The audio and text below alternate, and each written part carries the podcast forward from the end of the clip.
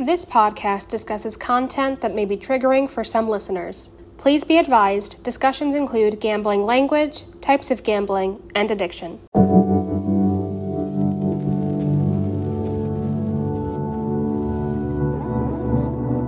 Hello, and welcome to the Hidden Addiction Podcast. This podcast is brought to you by the Mid Hudson Problem Gambling Resource Center under the New York Council on Problem Gambling. Across New York State, we have seven resource centers dedicated to connecting individuals to care. We are here to increase awareness about problem gambling and advocate for support services for persons adversely affected by problem gambling. Gambling is defined as risking something of value on a game of chance. There can be many types of gambling, and it can affect anyone at any time in their life. It may not be talked about often and kept in the dark, but we hope this podcast sheds light on the hidden addiction of gambling and brings forth resources and information for you to use.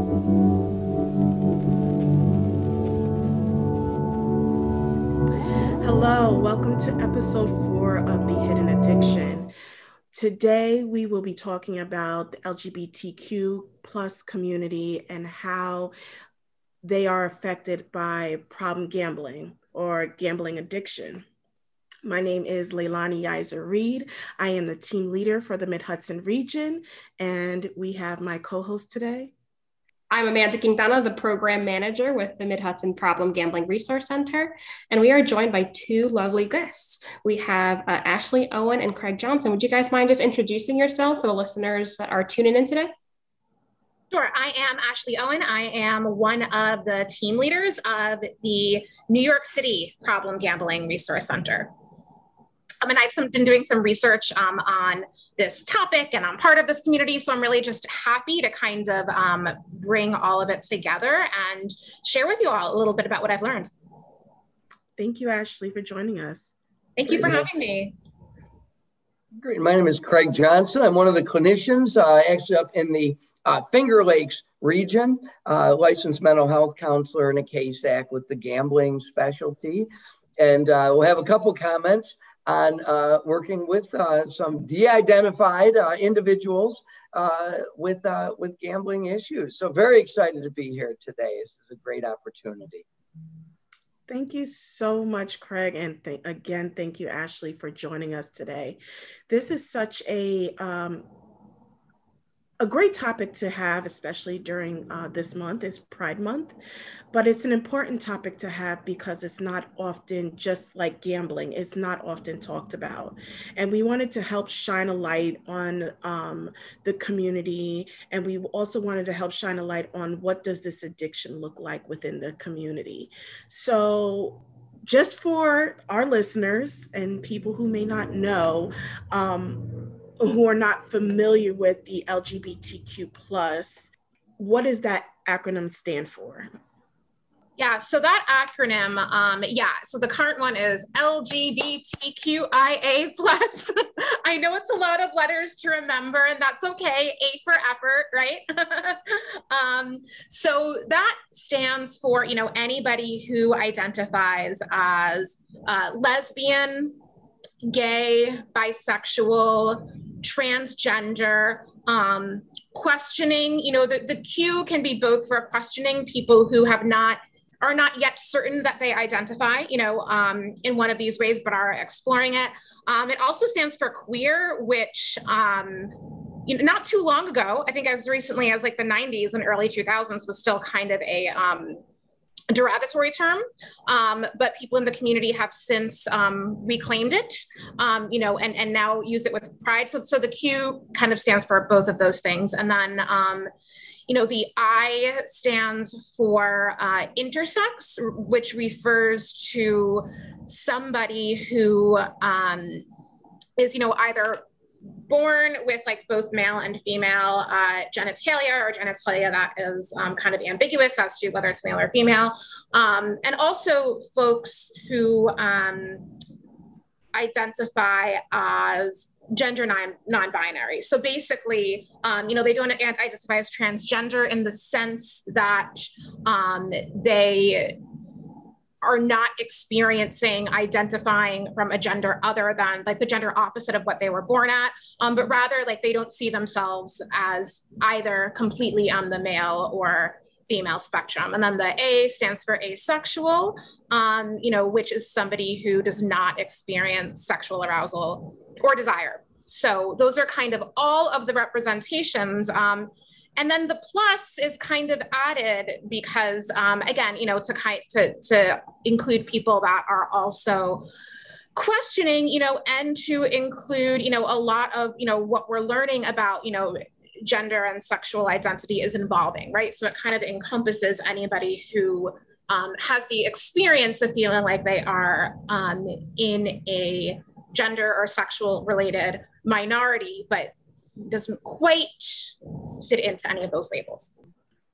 Thank you for clarifying that. Um, you said it well and defined it in a way that we all can understand. So thank you. Um, let's just get into it. You know, what is the research say, saying? What are the trends out there um, from a one from a clinical uh, uh, point of view, as well as um, as well as you know your role as as a team leader and what you're seeing in the community and in New York City, particularly uh, you're in Staten Island community. Yeah. yeah. Um, just the research that you you you've seen and also the trends that you've seen as a clinician. What are some of the trends around um, problem uh, problem gambling and within this community? Sure. I mean, I can start with um, I can start with kind of the bigger picture of the resource of the um, of the research. Um, and then maybe pass it to Craig to talk a little bit about what he sees in, in the clinical trends. But um, so from a research perspective, there's not a lot of information available about um, the overlap between you know people who identify um, you know on the LGBTQ spectrum and uh, and problem gambling. Um, basically, when I did research about it, any like article or anything I found about it um, they all kind of linked back to two studies that were done. Um, one study done in 2006, which looked at um, males coming into treatment for a gambling problem um, and assessed how many of those males identified as gay or bisexual. Um, and the results were that about 20% of the people coming into treatment um, identified as gay or bisexual and this is coming into treatment for problem gambling, which is significant. I mean, that means that like one in every five men that walked through the door um, identified as gay or bi, which is which is significant because if you look at the general population for males, I think it's now between it, it hovers between like three percent and four point five percent. Um, that's kind of the range for males who identify as gay or bisexual in the general population. So if you look at that three to four percent next to 20%, um, gay and gay and bisexual males were very much overrepresented um, in that uh, in that study. Granted, it was a small sample size. It was only 105 men, which is a pretty small sample size, but, but that's what it found. And the other study um, that's been cited in more recent research about this was a study done in Australia in 2015. Um, and that was an even smaller sample size. That was a sample size of only 69 participants. Mm-hmm. Um, and, and the way this study was done, it was basically a survey that was sent to people who already identified um, as somewhere on the LGBT spectrum. And this survey basically asked them, you know, about uh, gambling habits, um, reasons for gambling, amount of money spent spent on gambling, the impact um, on gambling of the rest of their life. And of those 69 participants, I believe 14 of them. So again, roughly around 20% met uh, diagnostic criteria for a gambling problem. So again, that's like, you know, one in five LGBTQIA respondents uh, acknowledge, you know, disclose, you know, that they have um, gambling habits that could meet the criteria for gambling disorder. So that was kind of fascinating how it was still that, even though we're working with a small sample size, it was still that um, 20% number both ways, um, like a 20% overlap, which yeah, I mean, one in five, like that's, that that's significant, right? And I will say that there were limitations to that data. Um, for one, um, males were overrepresented, uh, females and transgender folks were under underrepresented. Um, the first study had no females or no transgender folks. Um, and the second study, I think, had uh, two transgender folks, um, two people who identified as non binary, um, and the rest lesbian, gay, or bisexual. And about like two thirds of those were men, right? So that's one limitation. You know, women and uh, and transgender and non-binary folks all underrepresented. Um, another limit limitation to the data was it was a heavily white sample population. Um, so that's another limitation. And again, I really small sample sizes we're working with, but it is the only quantitative data we have at this point. Yeah, I do find that really interesting. And, and one of the things that, you know, I know that um, recently, Ashley, I know you've been working hard on a training that is going to be um, shared statewide. That's going to be a really, really excellent uh, training to share so we can continue these conversations. But one of the things that you mentioned was, um, you know, in addition to quantitative data that we have, right, these samples and these studies that you've been able to find, there is really excellent qualitative data that's also um, out there. And, and that goes into, you know, any trends that we're seeing, not only just, you know, within the community itself, but also in, you know, clinical practices or anything like that. Um, so do either you or craig have anything to add just you know to this conversation specifically about any trends you're seeing um, or you know how uh, gambling and problem gambling are impacting this community yeah, I guess you know my comment. Good after, uh, good afternoon, good morning, whenever you're watching this. Uh, and uh, yeah, the uh, I don't have a lot of comments on the overall trends. I think my uh, experience and observations are a bit more myopic in terms of the clinical setting and very specific people. And uh, but but a few things jump out in, in, in terms of working with individuals who identify as LGBTQ, and one is um, is isolation uh, that that uh, there have been, you know, certainly some uh, connections, and Ashley could probably even enlighten us some more in terms of historically uh, bars, uh, clubs, and and places where people can get together and not feel as uh, singled out or stigmatized to feel among friends in a positive, fun, accepting kind of environment. And uh, it, you know, there, there seems to be a, a bit of a similarity that people may feel in a casino.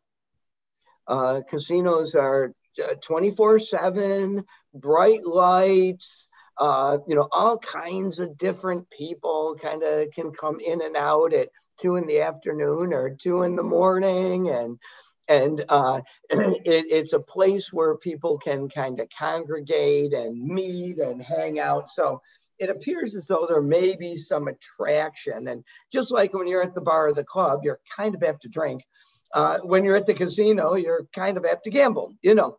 Um, but as part of that, that that connection, you know, another uh, key uh, dynamic or, or, or type of driver that uh, that I've observed um, is uh, the, uh, the, the desire for some sort of, of retreat or consolation. I, I, think of, uh, you know, one individual uh, who uh, it was in the context of a, a cruise and a, a, painful breakup with uh, his boyfriend and and these kinds of things. And so it was one of those, you know, I don't care, pedal to the metal kind of moments, 20,000 bucks in the casino you, you, you know that kind of uh, uh, of thing. And and so it seems as though there there and, and any of us can feel isolated especially coming out of a pandemic or in, in the lifestyles we have today. Any of us can can feel that that need for for some excitement and some relief or some way to deal with with grieving or a loss or a troubled time in our life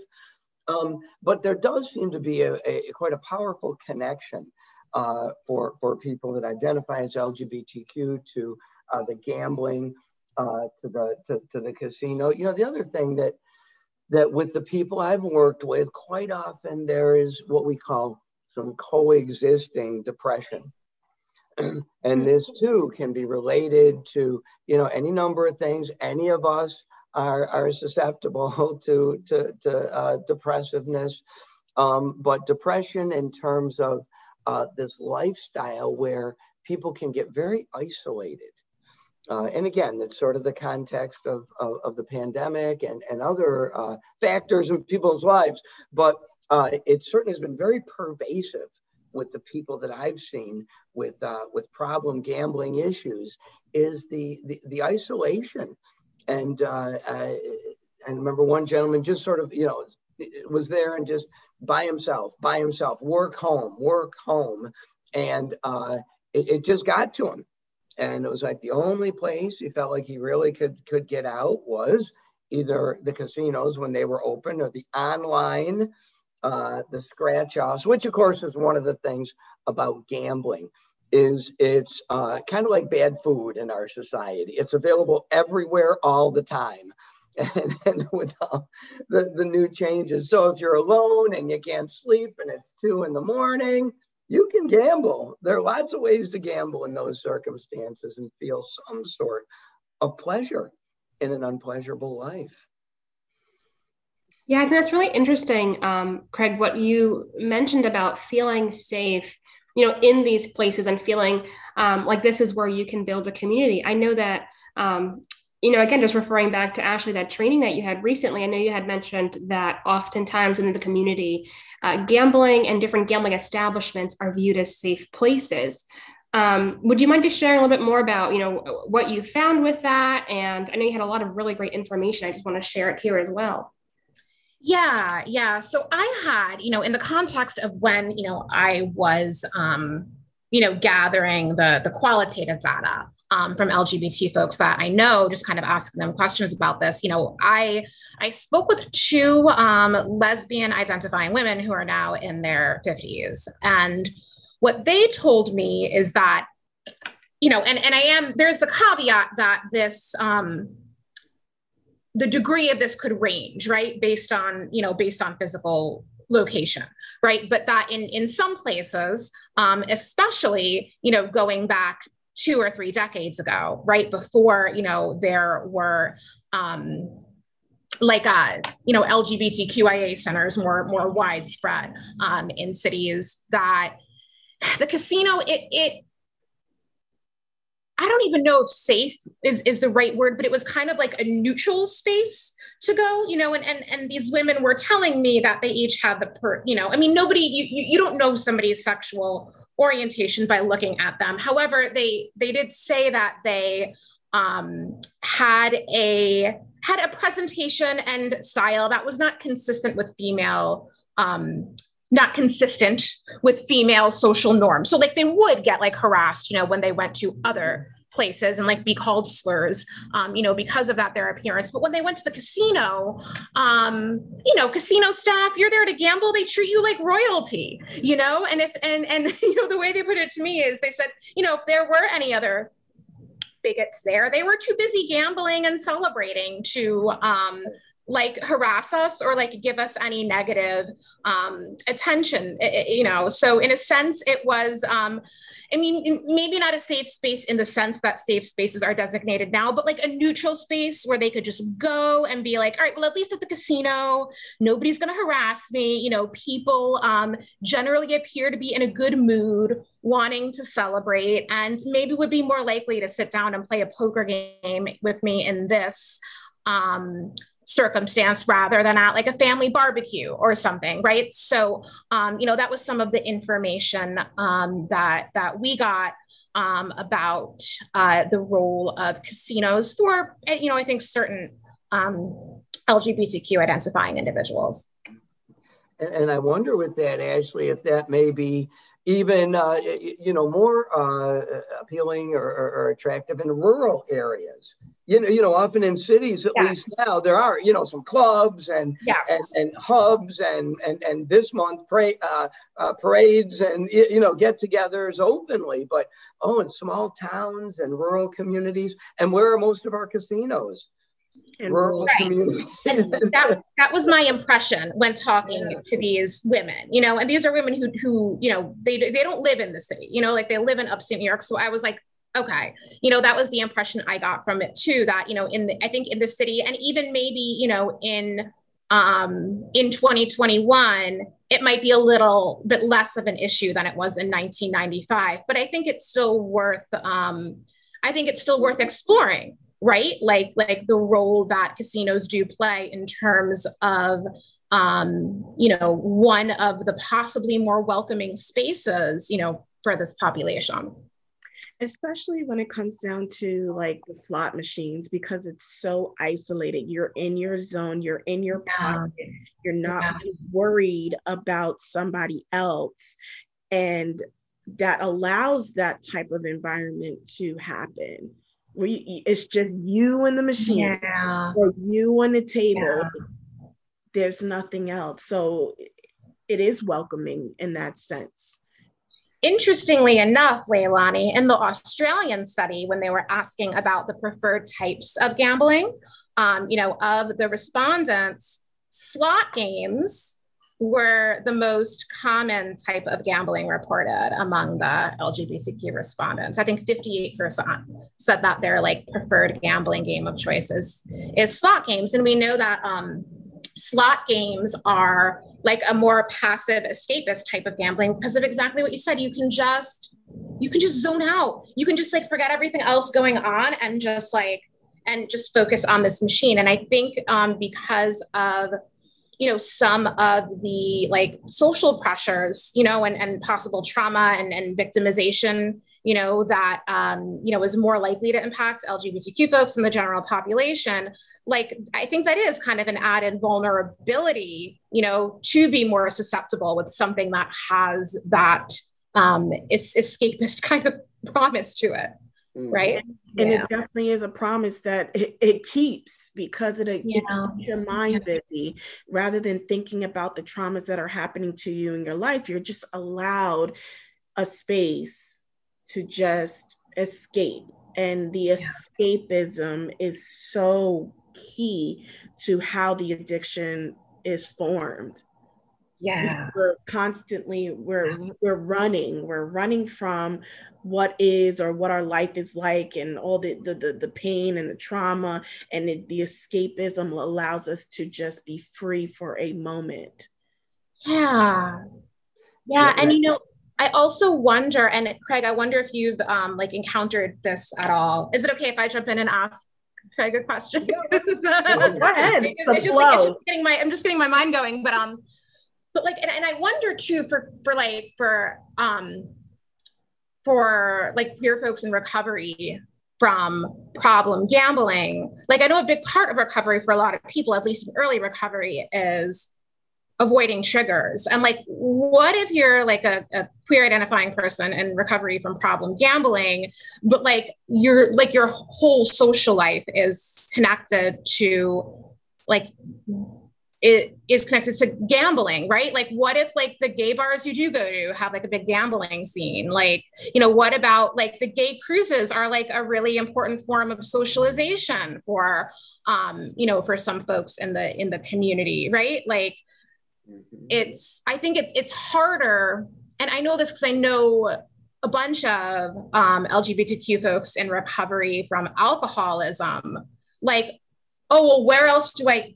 I have to avoid drinking, but like, where else do I go to like feel safe and meet people and express my sexuality if I can't go to the gay bars, right? Like, it's it's really really hard. So I'm just wondering if that like comes up with any of the folks you've worked with in um in gambling recovery you know like having extra difficulty avoiding gambling triggers because one of their only safe options for socialization is in the context where that takes place yeah very much so and a great question the uh and you mentioned the cruises you know, for instance, you know, cruises, international waters, you know, the casinos, the lights, and it's kind of like a, a, floating Las Vegas. You know, everything on the cruise stays on the cruise, you know, and so there's that whole feel to it. Yeah. And yes, I certainly have, you know, talked with, worked with some individuals where that that's very, very much a part of their lifestyle is the next mm-hmm. cruise and mm-hmm. going with a bunch of other men and in, in, in these these uh, uh, conversations, you know, on these cruises, and it's sort of everything. It's alcohol, it's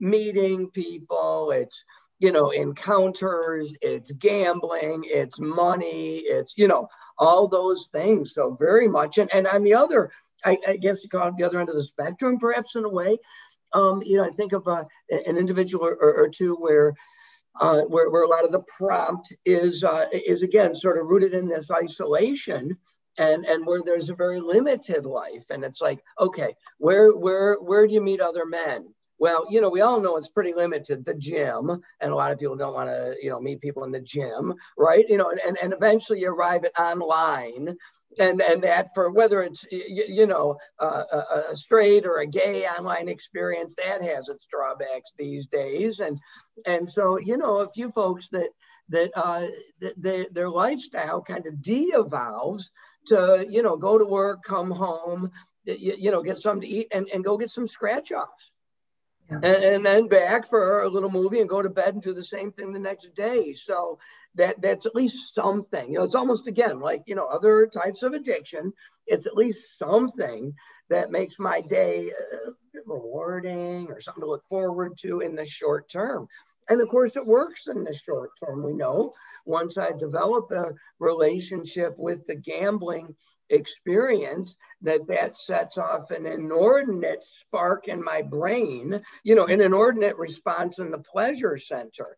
So it's even better than uh, you know watching netflix or something. If it's uh, you know if i am addicted to alcohol the alcohol has this huge reward function. If i'm addicted to scratch offs there's this huge reward function and there is a social life around this is really interesting around uh, scratch offs at the corner stores. A lot of us that might just kind of go in and get a, you know, an iced tea and leave don't necessarily see it. But there is often a collection, if you really look, of six to 10 to 15 people kind of milling, mulling in and out at different times of the day. It really is a social uh, context for scratch offs, which is which is interesting. So does that make it harder for a person trying to seek treatment or um, a person who's in recovery because it you, at some point if that's your true social hour and we don't want what what we don't hope that happens is um, going from one addiction to another addiction because that can easily happen. Um, but how can somebody find a different social hour or find a different path to make their day lighter or easier? Because that that is that has become their lifestyle. Good bad or indifferent. Well I, I, think if i could i think that the uh, it's you know it is similar in that way maybe to the challenges of recoveries from from you know most addictions. I mean we don't just ask you to to you know stop drinking. We ask you to stop drinking change your friends get an entirely different social life. Oh and do a whole bunch of different activities and avoid everywhere you've been going. And in fact avoid most of your family. Yeah yeah, yeah you know what i mean? So it's this whole package i think it's absolutely true of, of many people with a with a gambling problem. I had one gentleman uh, described to me. uh, and I see people, you know, all, all different socioeconomic levels. Okay, some are extremely successful doing the cruises, have the money, and and and so on, and sometimes losing huge sums of, of money in the context of their their addiction. But I think one gentleman talks about he's got his place, and about three houses down is the corner store with the beer, and another three houses the other way is the store with the scratch offs you know, so he gets him. If something doesn't kind of immediately fill his his uh, activity board for the day, which it hasn't lately, and so he's become very progressed. Um, he, he's going one way or the other. You, you know, it's right there, and uh, so to make those kinds of changes for him, it means to kind of get up, get out the door, get out of the neighborhood. You know, go fishing two miles away or something to to kind of break that. It's a huge challenge for people. And, and real quick, just back if I could to the, the uh, when we were talking about the casinos, you know, one of the things that we have done at times is to do a 50 mile radius around casinos and racinos, just in terms of, they do that a lot of times in the design and the marketing, you know, when they propose to build a, a new casino. And in upstate, we have overlaps all over the place you know that you hop in your car and you can go left you can go right you can go mm-hmm. here you can go there. There are people that'll go to three or four different casinos or racinos in the course of an evening. Hmm. yeah. so lots of access. No definitely. And, and something that the research does show just in general about problem gambling is in that 50 mile radius of a single gambling outlet the rates of problem gambling double. So when you have these overlaps and you have, and, and actually I do want to just, something that's been mulling in my head is that correction made in, in language, right? Casinos and different gambling um, establishments a few decades back weren't seen as safe places, but instead as neutral places. Um, and I think, Leilani, just going back to your question just now, in terms of finding that recovery, it is a really great progression that we've made in our communities to have safe places, to have genuinely welcoming yeah. and safe and pro-social and supportive, inviting. Well, you know, we genuinely safe places to be. And I agree, Craig. There are there's just so many outlets, so much availability, access to not only gambling but also alcohol use, also with substance use, right? And to be in recovery, to be on that road to recovery. It's so important to find those pro social, welcoming, genuinely safe environments that will welcome you in wholeheartedly and not say, oh, you know, to be here, to not feel isolated. This is what we're not going to go to a casino, but instead we're going to have a movie night. We're going to create systems and networks where you can just be genuinely healthy and with with others. And i think that's so important to mention is although obviously there is much work to do um, i think it's always important to look back and see the pro- progression that we've made because you know there has been such such great strides in the, the realm of recovery um, and specifically for the lgbtq community um, to have safer spots and, and, you know, one of the things there that in terms of a safe spot in recovery, uh, it, it, reminds me that you know, in you get into any size metropolitan area, and many people can at least access some of our medium-sized cities upstate and or, or, or downstate. Um, where in, in groups like Alcoholics Anonymous, we have gay meetings, we have lesbian yeah. meetings, we have men's yeah. meetings, we have women's, we have deaf gay meetings. We have, yeah. you know, you can find kind of find your crew in recovery. In GA, even in Rochester, as an example, we've got like five meetings. Very honestly, they are almost entire. God bless them. We love them, but they're almost entirely straight older gentlemen. So to to find a meeting uh, as a younger gay gentleman or a young or a lesbian or whatever is often hard to find that kind of welcoming uh, in, in, GA. It's just not as developed, certainly, as groups like AA or others are.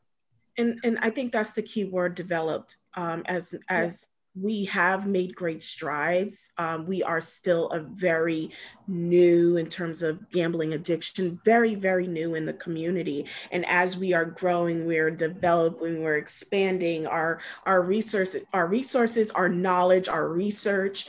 I think these spaces will continue, will open up as something as prevalent as as as drugs and alcohol where there are a lot of spaces where people can connect and and and find support. We are just we are literally finding our way. And with conversations like this we can possibly who knows what can come out of this, one podcast?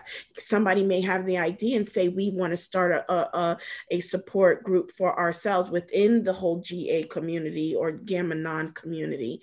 Um, but one thing I was uh, uh, uh, thinking about when it comes down to support and resources in our community, I think one of the great things about um, working for the New York Council on Problem Gambling is that we have this component where it is the treatment side, the clinical side, and getting connecting people to help. But then we have this prevention and education side where we're able to get out in community and learn what are the other resources that are in the community. So if it's if if if gambling, yes, it is a, every 50 mile radius, there is mm-hmm. something at every corner store, every grocery store, a, gas station, somebody you can, you have opportunities to gamble, you, you know, via lottery system or um, scratch offs. But there are communities that are having a, now, it is the season to have like outdoor movies. Um, mm-hmm uh, games or or, or, or, or uh, things in the park. You know, there's there's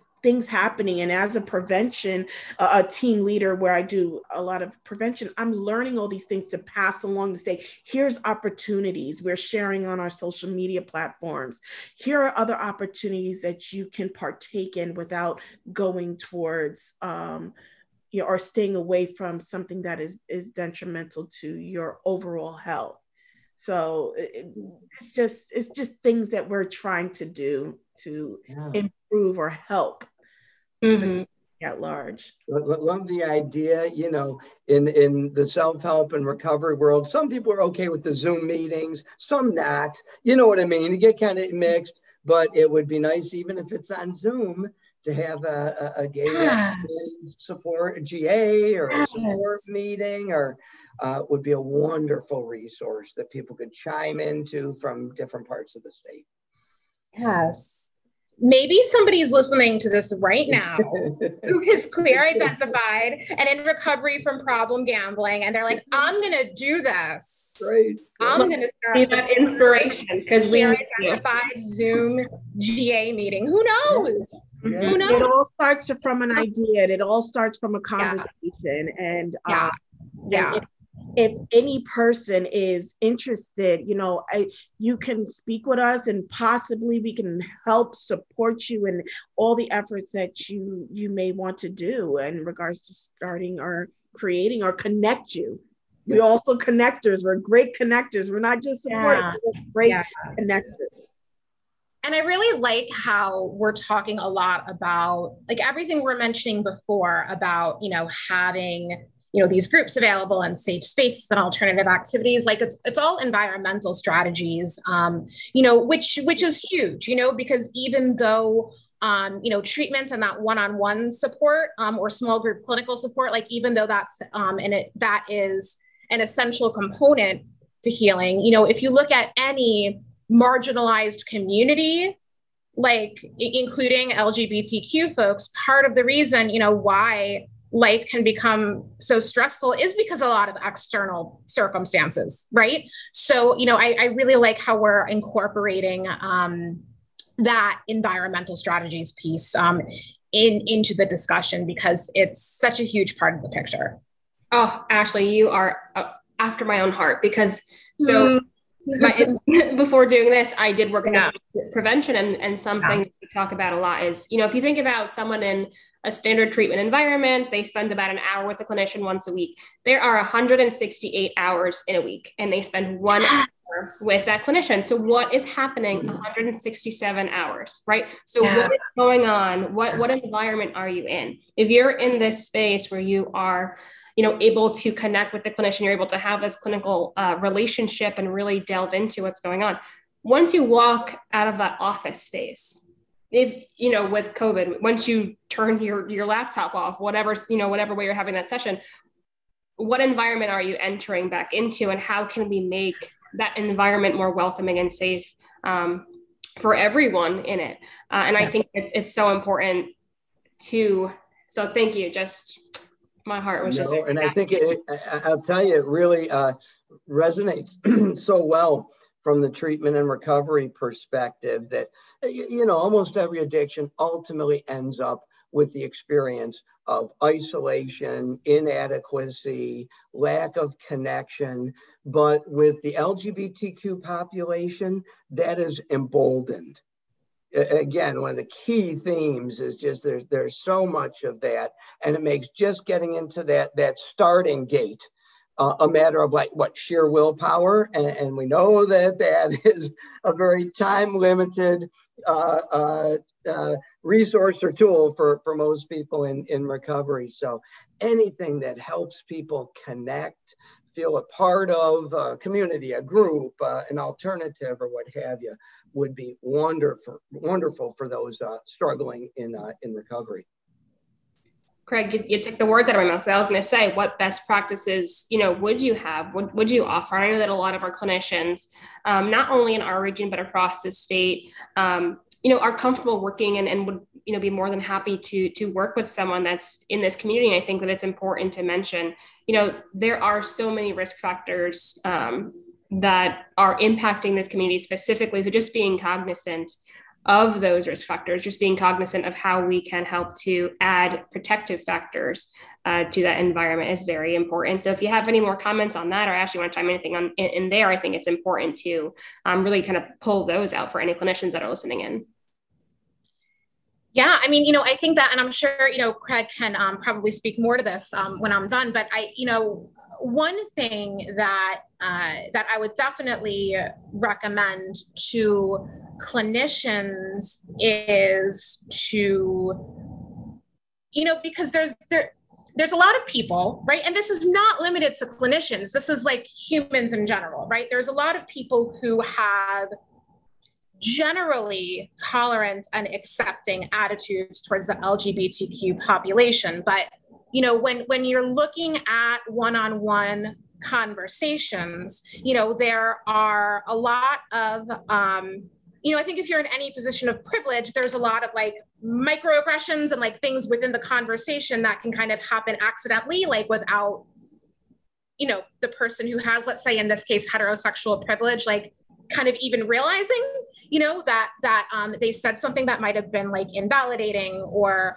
off-putting. So i do think you know even for the you know for clinicians who um, see themselves as an ally, you know, to this population, like get cultural competence training anyway, and if possible, directly from an LGBTQ person, if possible, you know, um, because there is definitely the potential, even with good intentions, to kind of say things in the room or react in certain ways that can come off as um, invalidating.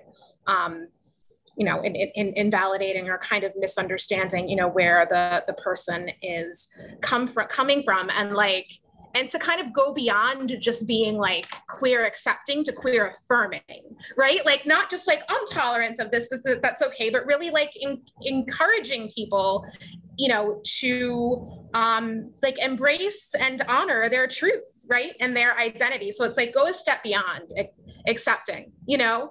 Um you know and and really uh you know validate um and encourage this you know very um unique part of the of the person's um, sexuality. So yeah. Craig, I don't know if you have anything to add. but That would be yeah, yeah. absolutely co-sign that, Ashley. I like everything you, you, you, said there, and that the you know both our strength and our weakness uh, in the clinical world is that we have theory, and we have strategies and we have technology and, and, and things that we do in working with people to help and to promote recovery. But then it's very easy. The liability is okay, we know how to do this recovery thing. Yeah, yeah, you're black or you're Native American or you're white, but let's talk about recovery. No, no. You know, if, if, if you're gay, lesbian, transgender, questioning, yes, we want to talk about recovery, but that's such a, a, a deep personal experience, identity. It's so highly relevant that it can't be that afterthought or that tail on the dog. Um, we've learned that more so, haven't we? You know, in particular over the last, uh, you know, year or two, where cultural issues have moved so much front and center that we really need to start with with who people are as opposed to start with what diagnosis they have or what's wrong with them or this pathway to, to recovery. And um, so it's so important to, uh, to, to, incorporate that. And if somebody is uh, uh, uh identifies as LGBTQ, I think a lot of the things we're talking about, to be able to have the patience and the empathy and the, the, the ability to walk with them through what might be a more difficult pathway. Not all the time, but sometimes because of these issues of the isolation and, and, and, and the socializing and the, the lack of connection and intimacy that some may experience, um, that, you know, giving up gambling is not just giving up gambling.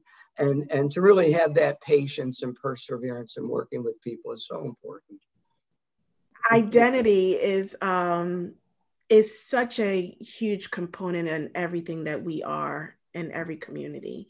And um, that's why we try to be careful is like saying it's you know that person is a problem gambler rather than it's a person who is struggling with a gambling addiction. Like we don't want to identify that that that's who they are rather than that's what they're experiencing.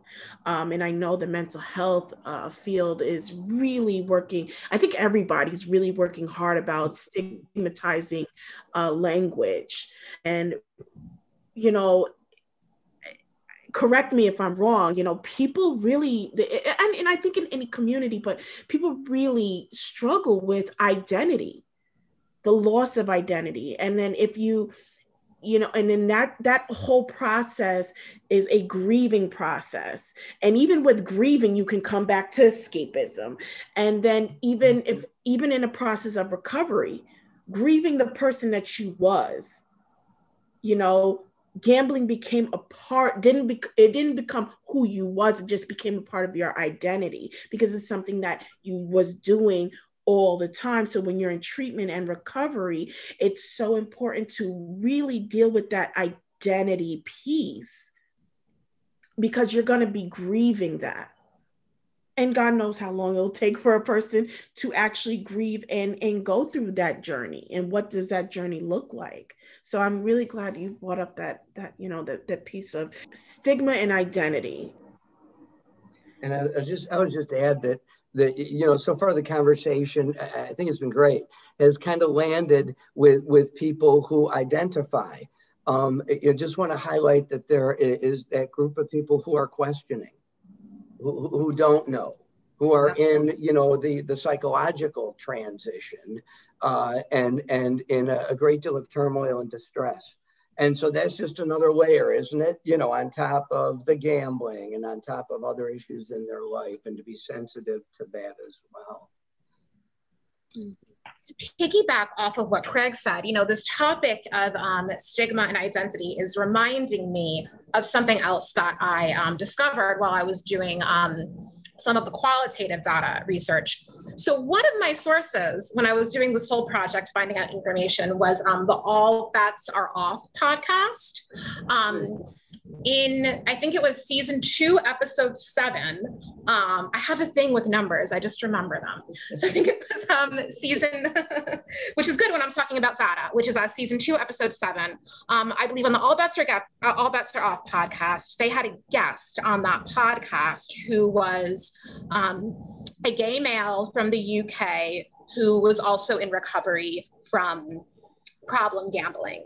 And when they were when, when this male was being interviewed um, he mentioned um, this was so interesting. So he had mentioned that he realized he had a problem gambling may, uh, roughly about like two decades or so you know after he came out as a gay man.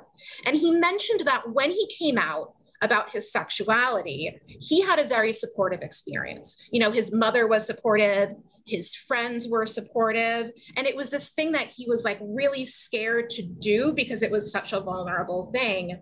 And it ended up okay.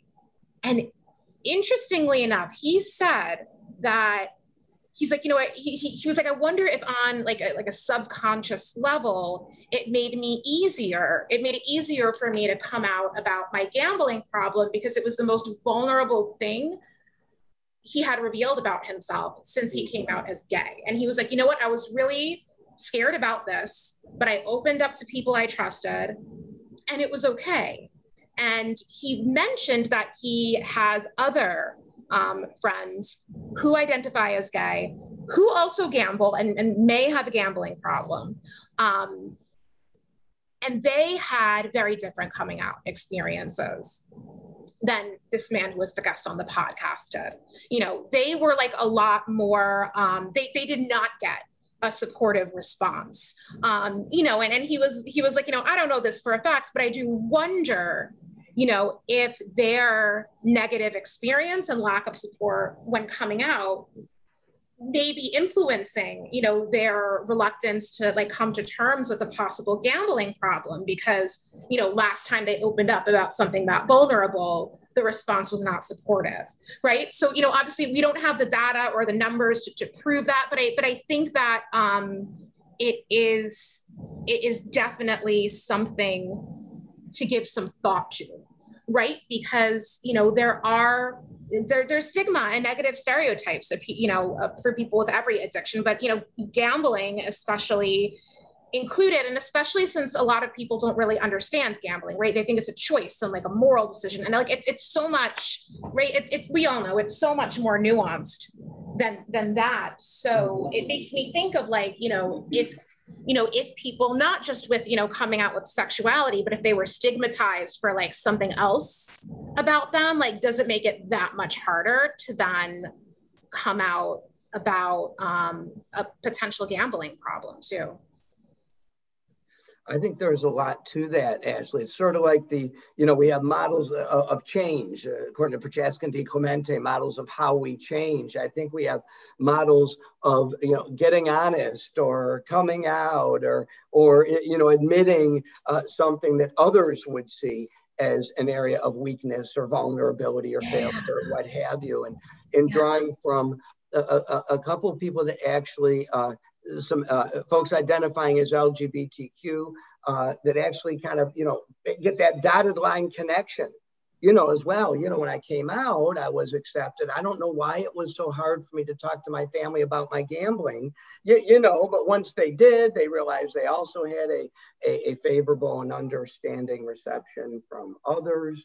Um, and I think similarly with people with uh, uh, problem drinking you know, if they're in recovery kind of from that to then, you know, acknowledge the gambling problem is sometimes a little smoother if you yes. positive I can see that. And, and, and supportive reception. So I think that's a, a good, a good thought. One thing I want to just add to this conversation. So I think it was this past Sunday. Um, we had in New York State an open GA meeting that they were able to uh, do via Zoom, and it was really excellent just to you know be able to to enter that um, environment because in our area anyway there aren't any open meetings. Where you're able to you know really connect and hear the powerful stories of those that are in recovery. Um, and one thing that was said that has just really resonated with me this past week um, is that you know when you're in the process of opening up and being in that vulnerable space and sharing with those that are closest to you that you're struggling with whatever it may be in this case we're talking about gambling um, it, it, can be really hard to metaphorically cross that bridge. Um, but one of the speakers was saying that once he did open up he found out that others in their circle also were having the same difficulties or also having the same challenges and that they could together work through that. And at first they felt very um, afraid of how they would be received and afraid of how you know i'm struggling with this problem. There must be something wrong with me and i have to figure that by myself. And once they found out wait i'm not alone in this. Others are also experiencing these challenges and we can help each other through that. Um, having that connection with those in their own personal circle was really impactful for them. And I think, um, you know, it just really kind of all of this just feels very connected, right? Once you're able to have that connection and you know that you're not the only person experiencing these challenges, whether it be gambling addiction, whether it be having a, hard time, you know, uh, I'm sorry, having a hard time, you know, coming out to your family and, and really having that discussion, or it be a different addiction or whatever it may be, right? Like once you're able to be that authentic self and, and really say, this is what's going on. This is the good, the bad, the in between. Um, and this is where I can use your support. Being able to have that that environment and that support is really helpful. And I think that you know, unfortunately for some people, they don't always receive that immediate positive reaction or that Im- immediate support. But I, I don't know. I'm definitely like an optimist at heart. And I just hope that, you know, as if anything comes out of this COVID pandemic, it's that we're able to connect with so many people across the globe, right? Like maybe someone in your immediate circle isn't experiencing the same thing, and they're not as accepting or welcoming as we all would hope. But there are so many people that are impacting so, you know, impacted by so many things. And hopefully we can have more, you know, whether it be through Zoom or it be through online forums, whatever that case may be, where people are able to find that network of support because it is just so impactful and it can be so important. Absolutely. Well, this was wonderful. I agree. Thank you. So an amazing conversation. Yes. Um, so if there was one message that you would like to share in, um, to the world in regards to problem gambling, gambling addiction, and the LGBTQAI plus community, what would it be? I said the only thing that, that, that comes to mind is a, a, a pretty basic one, uh, which is, uh, is that of, of understanding and willingness to learn you know, as was mentioned, were, uh, you know, a, generation or two behind other addictions and behind mental health understandings and, and, and, and other things with uh, kind of the gambling uh, uh, uh responses uh, in, in, general and kind of splice that in with cultural issues and people identify as LGBTQ is a relatively new horizon and and so I think the advocacy for understanding and the willingness to to, to learn is uh, is so important moving forward. Yeah, I think they're both new horizons, right? I mean, I think, and I think in some ways, problem gambling is even like a little bit newer you know in terms of like the infrastructure and the education that's um that's uh you know set around to support it so yeah i mean if i had a send um, any message to like a queer identified person who thinks they might have a problem gambling out there, it would just be um, I see you, I hear you, and we're working on it. we are working on it. And this yeah. podcast and everything that we do shows that we are working on it. We're working Absolutely. on trying to be better. We're working on trying to do better. We're working on connecting people yeah. care, whether yeah. you're struggling or you are affected by it. We are working hard on on all different on different levels with many people to make sure that you are seen and you are heard. Uh, Ashley, do you want to promote uh, the new training that is coming up? Absolutely. So, if anybody is interested, um, I am doing a uh, training on LGBTQIA folks and uh, problem gambling. Um, it's going to be offered through our parents agency, the New York Council on Problem Gambling. Um, you can go to, um, if you go to our website, which is nyproblemgambling.org, and go to the little training tab, um, you will see it advertised as one of our, or it a webinar tab? I think it's a I webinar. believe it's a, okay. It's a, either a training or a webinar tab. You can go to it and you'll see it um, recognized. Um, you'll you'll you know you'll see it come up um, as an upcoming uh, webinar. It will be Monday, June 28th at 12 p.m., which is also the 52nd anniversary of the Stonewall the Stonewall uprising. That was intentional. Um, that was intentional. So it will be at 12 p.m. Eastern time um, uh, on Monday, June 28th. Um, if you are a New York State licensed uh, social worker, mental health counselor or CASAC, um, including CASAC G, you can get uh, one continuing education credit hour um, towards your state licensure, but you don't have to be licensed to come. Anybody, you know, anybody who wants to learn about it can be attend. We will, you know, um, you know, some of the information I talked about here is in the training, um, but you'll get even more, you know, and you'll get like all the breakdown of like the resources available at the end. So it will definitely, you know, if you want to learn more about either working with the LGBTQIA plus population in general or working with problem gambling. Um, you'll learn more about both, you know, throughout this uh, presentation. So I definitely, um, definitely encourage you to join. And actually, is that training going to be recorded for anyone who wouldn't be able to join the live session? I believe so, but I'm not a hundred percent sure. Okay. Well, so yeah, there's cross for you. Yeah, website because there's excellent, excellent trainings that are listed yeah. there. Um, yeah. Well, Craig, actually, do you have any? Uh, oh, I was yeah. going to say, Craig, do you have any lasting words? Or anything you want to share? No, this has been wonderful. Thank you for the opportunity and the uh, the uh, vehicle to, to, to, get out some of the awareness and uh, hopefully help people get connected. Thank and you. happy Pride Month, y'all! Happy Pride Month. We still got another, you know, I don't know when this is going to be broadcasted, but as of today, we have. no, it'll be. I we still have some time. it'll be broadcasted before the end of the month. Excellent. Um, Excellent. I would uh, just remind the listeners that we are the Mid Hudson Problem Gambling Resource Center.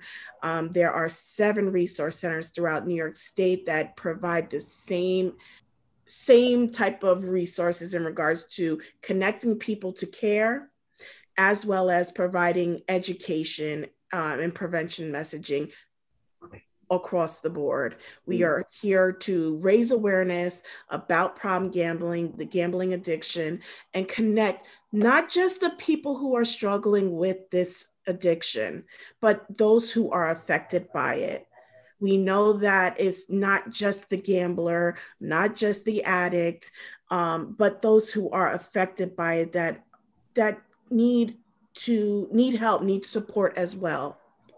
So, of course, you can always go to, as Ashley said, the the the New York Council on Problem Gambling, our parent organization. Mm-hmm. Their website is nyproblemgambling.org. You can see all of our resource centers, our locations there. We are well represented within this this podcast today because we have the Mid Hudson region, we have New York City, and we also have Finger Lakes. Finger so